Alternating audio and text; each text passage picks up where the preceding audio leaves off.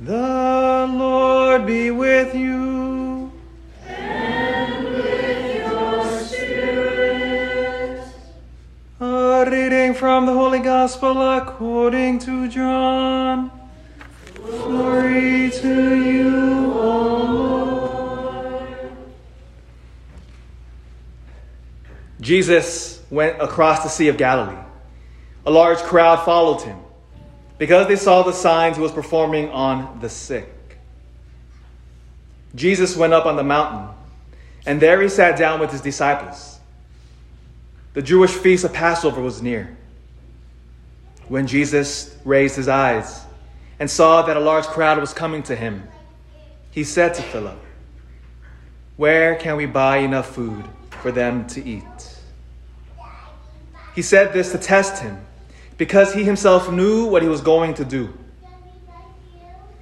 Philip answered him 200 days' wages worth of food would not be enough for each of them to have a little. One of his disciples, Andrew, the brother of Simon Peter, said to him, There is a boy here who has five barley loaves and two fish. But what good are these for so many? Jesus said, Have the people recline. Now there was a great deal of grass in that place. So the men reclined, about 5,000 in number. Then Jesus took the loaves, gave thanks, and distributed them to those who were reclining, and also as much of the fish as they wanted. When they had their fill, he said to his disciples, Gather the fragments left over, so that nothing will be wasted. So they collected them and filled twelve wicker baskets with fragments from the five barley loaves that had been more than they could eat. When the people saw the sign he had done, they said, This is truly the prophet, the one who is to come into the world. Since Jesus knew that they were going to come and carry him off to make him king, he withdrew again to the mountain alone. The Gospel of the Lord.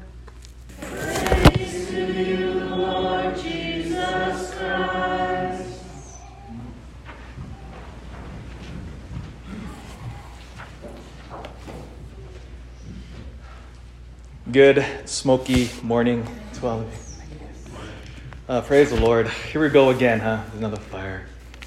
You see Portola, had a layer of ash everywhere, and a lot of people are evacuated. We have we're hosting a couple parishioners from Quincy over because they had to be evacuated. So again, it's just like this reoccurring thing. So in a particular way, let's just keep everybody in prayer as we did last time when when the other fire was raging.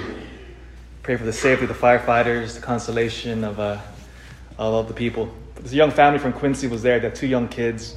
Talking to the father, he said, the, "You know, kids are resilient, but every once in a while they just break down because we think they're doing okay, but then the stress, all of a sudden they have a meltdown." He says their kids are melting down because it's from the stress of it all.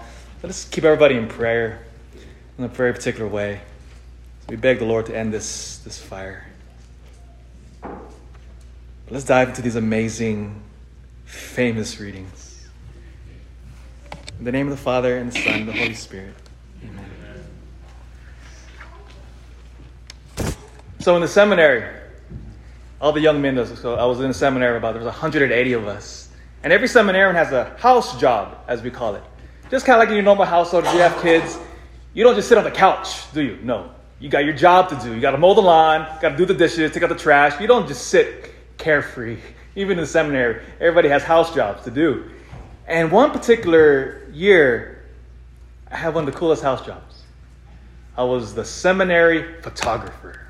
It was cool. So, so basically, whenever we had big events in the seminary, myself and another seminarian, we just take pictures of everybody, take pictures. It was, it was fun. Kept me out of the manual labor. Just click. Big deal, right? And in 2009, we were called, myself and I, to go to the Lateran Palace. The Lateran Palace. And because at the Lateran Palace, they were hosting a very elite group of Catholic benefactors. They were, they were hosting a charity and raising money for the Holy Father, for the Pope, Pope Benedict XVI at the time. And the Lateran Palace was a gift by the Emperor Constantine in the fourth century. Remember, Constantine was the first Christian emperor. In the year 313, he, he, he decrees the Edict of Milan, therefore legalizing Christianity for the entire Roman Empire. And I think Constantine felt guilty for 300 years of persecution. Remember, they killed us for 300 years. And so, as a gift to the Pope, he gave them the Lateran Palace. And for a thousand years, that was the main residence of the Pope. And then eventually they would move to Vatican City. But this palace is massive. Because remember, the Pope is also a political figure. So the palace was supposed to be a place to awe monarchs, kings, nobility. And so we were in this room now. And now my job was just take the pictures of all the rich people snoozing with one another, you know, just, just mingling. Because people from all over the world were here in this jam packed elite dinner. And so luckily, we got to sit down with them and to eat free food. I mean, take pictures, free food. I was a happy 26 year old. And at the table now, can I give you an idea just the high octane of the crowd? Just my little table of seven people. The net worth of that group easily surpassed a billion dollars. These were business leaders of the Catholic world. They were, I mean, I, I can name a couple of businesses and you would recognize them. And so somebody in the group, since we all didn't know each other, posed a question When did you encounter Jesus Christ? And so everybody had to go one at a time and explain their conversion, why they were so on fire for the Lord. And I remember this one particular gentleman. He was a stockbroker from Manhattan, Wall Street. I remember, I forgot his name, but I remember his bald head. I just remember he was bald. His, his head was shiny in the, in the palace lights, the candlelight flickering over his head. Was, I just remember that for some reason. So he remember he, he, he recalled that he grew up in a completely non-religious home. Non-religious. As a young man, works on Wall Street, immediately hits it big. I mean, tens of millions of dollars. This young man, single, filthy rich. And so one day he said he was sitting in his uh, condo apartment in Manhattan, and he thought to himself, now I'm filthy rich. Okay, what do rich people do? Oh, rich people buy art. So we started buying all of this modern art. And what do we all know about modern art? It's ugly, isn't it? In my humble opinion, right? It's ugly. And then so now we're sitting there with this whole collection of modern art. So he says, oh, what else do rich people do? Rich people buy Renaissance art. Now, every student of art history knows what is 99.9% of the subject matter of Renaissance art. Think of Michelangelo, Raphael, Donatello, Caravaggio, Fra Angelico. Think of the, the, the big hitters of Renaissance art. They depict biblical stories. So he's sitting there now with this vast array of Renaissance art. He's looking at it. He says, hmm, since I own this, I should maybe know something about it. Picks up the Bible and he starts to read the stories. Remember, he's never been exposed to Christianity ever. Never. Completely secular home. And as he began to read the stories of St. John the Baptist, the saints, the incarnation, the Immaculate Conception, the virgin birth, he said he began to notice something deep within him. That there was this joy that began to, to rise out of his heart. And he thought that was odd. And he was hungry. And he kept wanting more. He said the satisfaction that he got from reading the narrative, the biblical story, brought him a peace and a happiness that his tens of millions of dollars, that his yacht, all of the real estate he owns, all of his fancy vacations, says none of that ever brought him joy or peace or happiness. None of that. And providentially, at this time, he encountered a holy priest. Because in Wall Street, we have a mission, the, parish on Wall Street there. The priests there are dedicated to the evangelization of the rich. And he met this priest and invited him to a Bible study. And set him on fire. Set him on fire for the Lord. Fell in love with Jesus Christ. Converted, became Catholic, and that's where I met his bald head at the Lateran Palace in Rome. Taking his picture. what he discovered was what the crowd in the gospel today discovered. Looking here now, the famous story of the multiplication of the bread. This miracle of Jesus is the only miracle of his found in all four gospels. It hit the early church in such a powerful way that the gospel writers, Matthew, Mark, Luke, and John, all incorporated when they wrote their gospels. It was that hard hitting. And John, in a very particular way, he highlights the details in this gospel where, as a first century Jew, the meaning was absolutely clear. John begins. Thousands of people now flocking after Jesus. And it says they go to Jesus. Why? Because they says that they saw the signs he was performing. John never uses the word miracles, by the way. He always uses the word signs. What are signs? Signs are an external reality which points beyond itself. Think of a sign, a, road sign. We see signs all the time. Sign says 55 miles per hour. What is that sign telling you? It's not pointing to itself, but rather, hey, slow down. Stay at 55 miles per hour. It's pointing to a reality outside of itself. So signs now, as Jesus begins to perform them, are not pointing simply to himself, but are pointing elsewhere, higher. So the people now are coming to him because they're starving and they're hungry and they see something in Jesus which the world cannot ever provide. And then he lays the details. Jesus went up the mountain. The word here is oros. And remember, if I'm a first century Jew, why do I love mountains so much? Because mountains, remember, are places of encounter with God. Whenever you see a mountain, think, ah, I'm about to see God. God's about to reveal himself. Which is why, again, remember how I mentioned whenever you walk into a Catholic church, you always walk up a flight of stairs. Why the altar, the sanctuary is always elevated. It's never on the same level as you. You notice that? Why? Because this is supposed to recall a mountain experience, encounter with the Lord. So now John says Jesus went up the mountain, and where he sat with his disciples, the Jewish feast of Passover was near. Hmm. If I'm a first century Jew now, John just mentioned mountain, Passover. Where do we last encounter a mountain, Passover, and a miraculous feeding from bread? Who was the pivotal figure of the Old Testament? Moses. Moses. And so all of a sudden, in my first century Jew, all of these details that I'm reading mountain, Passover, when was the last time miraculous feeding of bread? Remember when Moses was, was journeying the people outside of, the, outside of Egypt, leading through the desert, through the wilderness, God provided them when they complained bread from heaven, didn't they?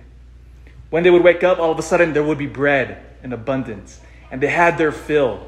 And on Mount Sinai, remember the mountaintop, that's where Mount Sinai, where God gives humanity the Ten Commandments, the very moral code which would become the fabric of our civilization. Moses comes down, encounters the people, place of encounter. And so every Jew here would immediately recognize Jesus is the new Moses. But it doesn't end there. As the story continues, as Jesus is about to perform the miracle. It says, Jesus tells them, Have the people recline. Now there was a great deal of grass in that place. That's an odd detail, isn't it? Why are you going to mention grass? This is the only detail of the grass in that mountain place that the other Gospels do not have. Why does John mention this? We're first century Jews. I hear that Jesus has the people recline on a grassy mountain. What am I going to think about immediately? Psalm 23. If you've ever been to a funeral, you know this psalm. This is probably the most common psalm that a family will choose at a Catholic funeral. I want to read this to you Psalm 23. With all of that detail, remember, every Jew would have recognized it because every Jew memorized the Psalms. They heard it every single time we went to synagogue. They prayed it in the morning, they prayed it in the evening. It was the Psalms were the lifeblood of the Jewish people. It was songs. They sang it, they chanted it, they knew it by heart. So that's why when the details are emerging here, it was said, ah, Psalm 23. And it reads, now listen, it's utterly beautiful. The Lord is my shepherd. I shall not want. He makes me lie down in green pastures. Connection, connection. He makes me lie down in green pastures. He leads me beside still waters. He restores my soul. Now it becomes utterly clear what Jesus is about to do here. Jesus, like Moses, who feeds the Jewish people in their journey from the desert, now himself will multiply the loaves in a more miraculous way. And it says here again, the details are utterly profound. Now it says that they had so much an abundance of food, of the miraculous feeding of the bread, that they gather in how many baskets? Twelve. Ah, and again, if I'm a Jew, first Jewish person, what am I thinking? The 12 tribes of Israel. What Jesus here now is doing, he is reconstituting, feeding the family of God, which have been scattered afar by sin. 12 whisker baskets in abundance. God, who completely blows our mind, now will provide food. Now, he's going to lay the groundwork. We don't have the full reading here. But later on in John chapter 6, Jesus will take now this miracle and he will blow their minds in a radical new way. He himself now will become food. I am the bread of life. For my, my body is true food and my blood is true drink. Do you see now why Jesus will take this, these miracles built upon it on this grassy mountain, just as Moses fed the Jewish people? All of that was an prefigurement for what Christ and God will eventually do when he gives of himself completely. And he will satisfy and feed the soul of the human heart.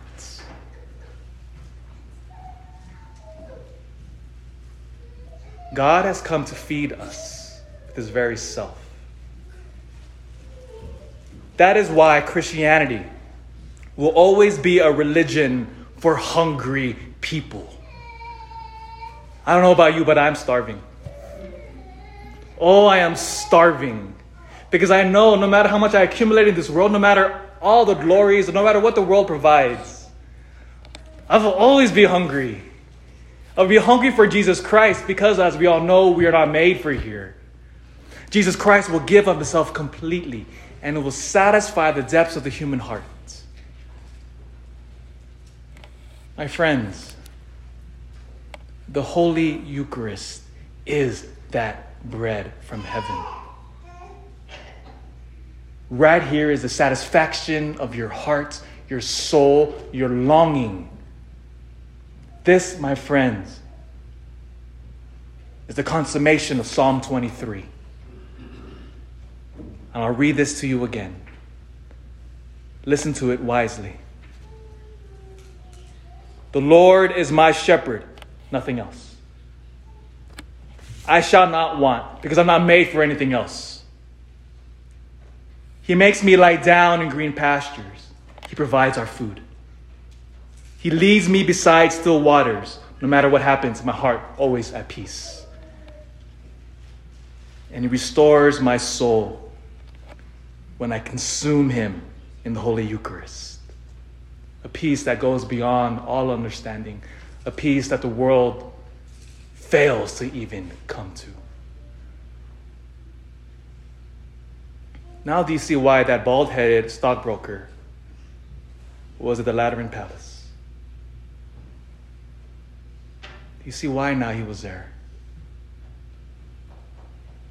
Because his heart was converted when he met Jesus Christ in the breaking of the bread. In the name of the Father, and the Son, and the Holy Spirit.